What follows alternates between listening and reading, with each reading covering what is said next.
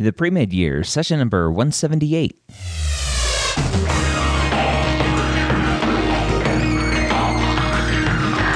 Hello and welcome to the pre med years, where we believe that collaboration, not competition, is key to your pre med success. I'm your host, Dr. Ryan Gray, and in this podcast, we share with you stories, encouragement, and information that you need to know to help guide you on your path to becoming a physician. Important announcement. Go to the MCATpodcast.com right now and sign up to be notified when we launch the newest addition to MedEd Media here at Medical School headquarters.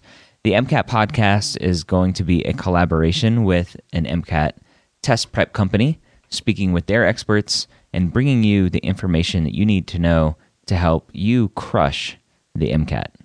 So, again, go to themcatpodcast.com and sign up to be notified when we launch the new MCAT podcast coming up in about a month from when we're recording this. Hopefully, sometime in mid to late May, early June is when we're planning on launching the MCATpodcast.com. All right, with that under my belt, I want to kind of reflect on last week's episode. And if you haven't listened to last week's, then maybe this week's will be a little confusing. But in last week's episode, session 177, again, you can find that at medicalschoolhq.net slash 177. In that episode, we answered a question from Ashley. And Ashley was talking about her science GPA and her master's GPA and what she should do to move forward in the medical school application cycle. And a lot of people were kind of thrown off by my answer by saying maybe you should take some time off and go back and take some more classes to improve the GPA.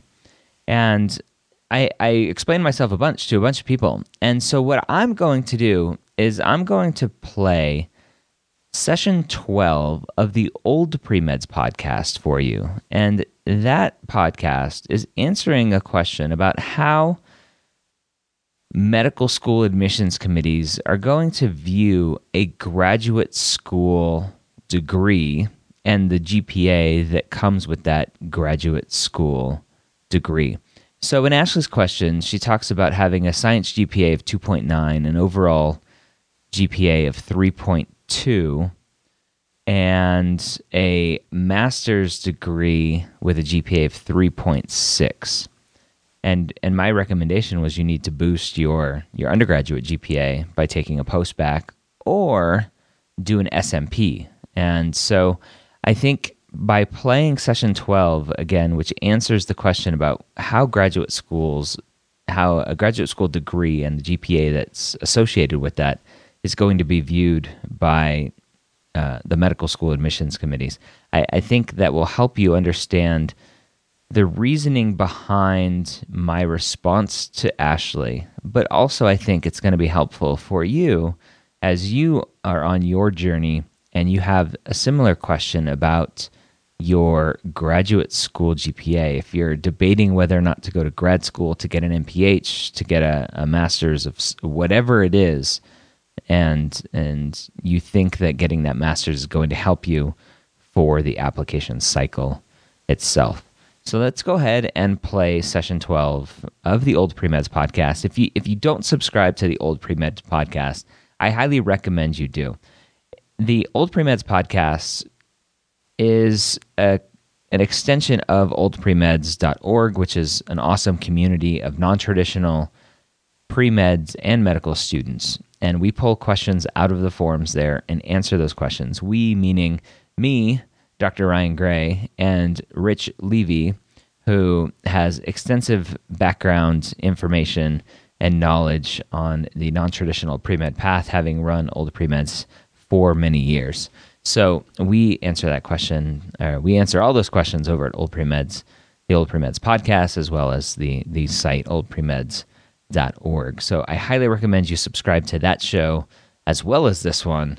Those shows are very short form, five to 10 minutes, usually at the most. So let's go ahead and jump into that, and hopefully, it'll clear some things up on why I don't necessarily recommend a master's degree in public health or anything else to help you with your undergraduate GPA.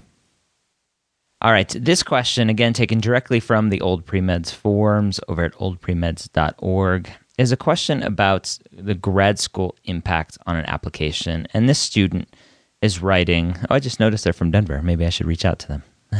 this student is writing about um, what choices that they're trying to make as far as being in their classes, what choices are going to enhance their med school application or, and least minimize negative impacts. And they have a couple scenarios here that, that I'll run through.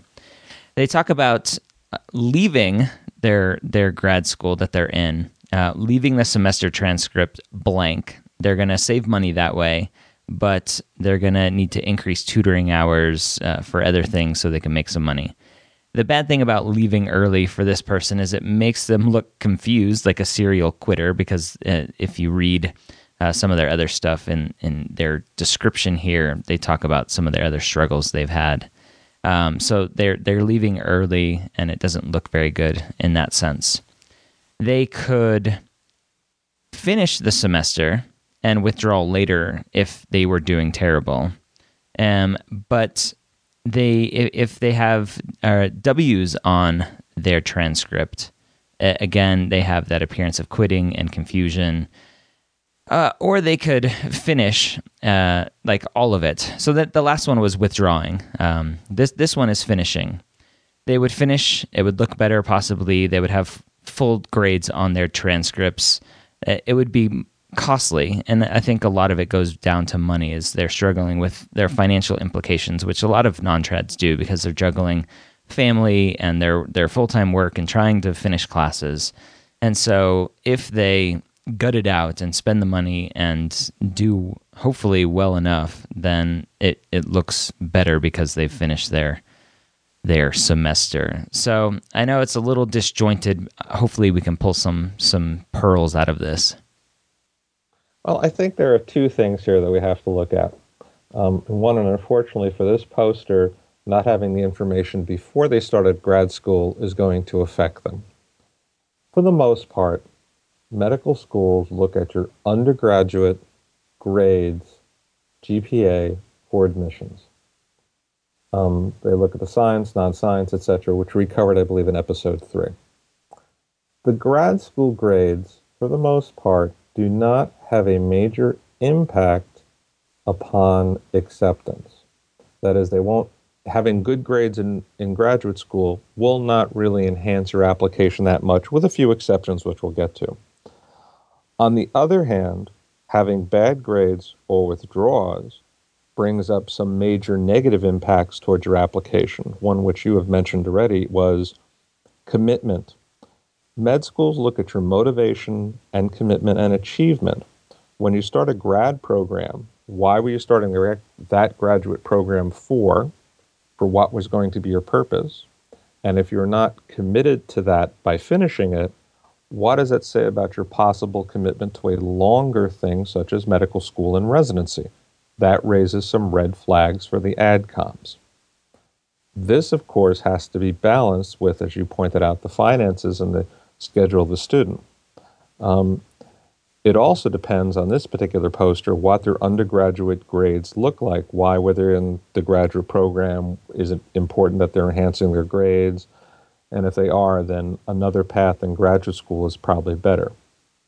Uh, there are two exceptions to this, I'll use the word rule.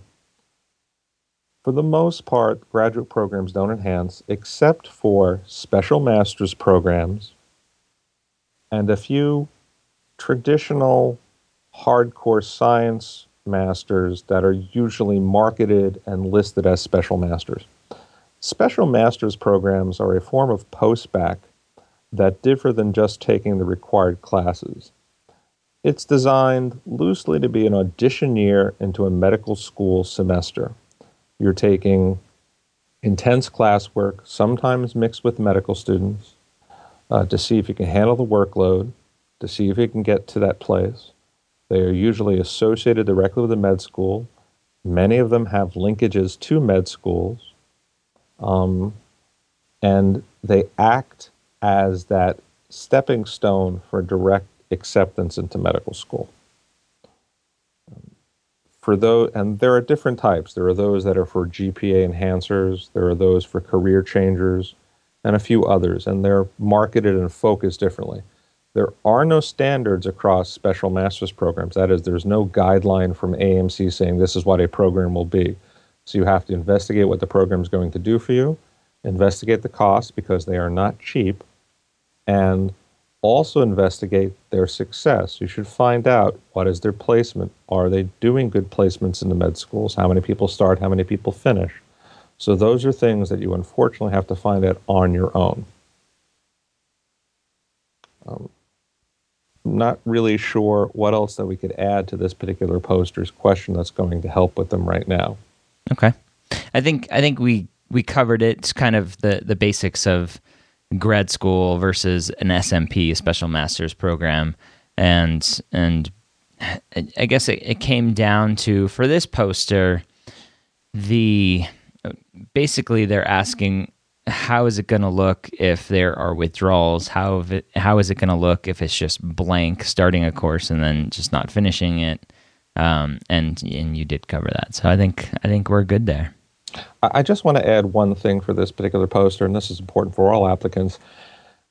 You have to look at your entire picture, picture of what your application is going to look like. And since we don't have enough information on this particular poster, it's hard to give some sort of definitive answer without knowing the rest of what's going on. Don't assume that just one part of your application is going to make your entire application. You have to look at the whole picture of what you're going to look like on paper to an AdCom, and this is important. All right. So hopefully that cleared up some things. If you still have questions, go to the Hangout, go to medicalschoolhq.net slash group. That'll take you to our Facebook group Hangout, and you can ask some questions in there, and we can we can follow up and continue this discussion. I want to thank two awesome people that left ratings and reviews. One from VH3 Future Co MD. And he says, or she says, Thank you, Dr. Grace, from the bottom of my left ventricle. I love that.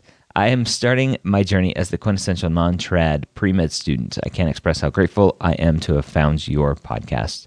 Uh, you have given me hope that my dream of being a physician will soon be my reality. Now I'm waiting with bated breath until you reopen the academy.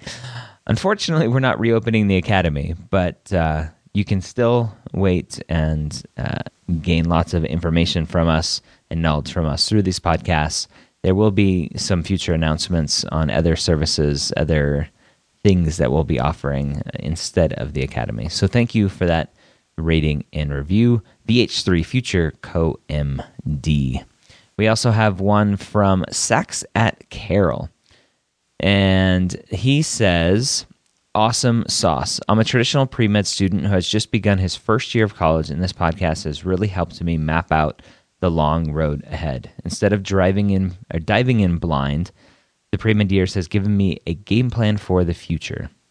Now, I'm assuming this is Saxton at Carroll College, and I want to know what took Saxton so long for leaving this review.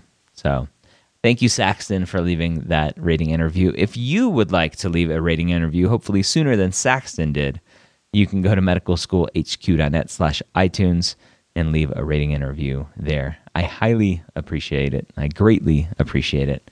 I said, say highly recommend. I greatly appreciate it uh, every time that you take two minutes out of your day to leave us a rating interview or shoot us an email to say how thankful you guys are.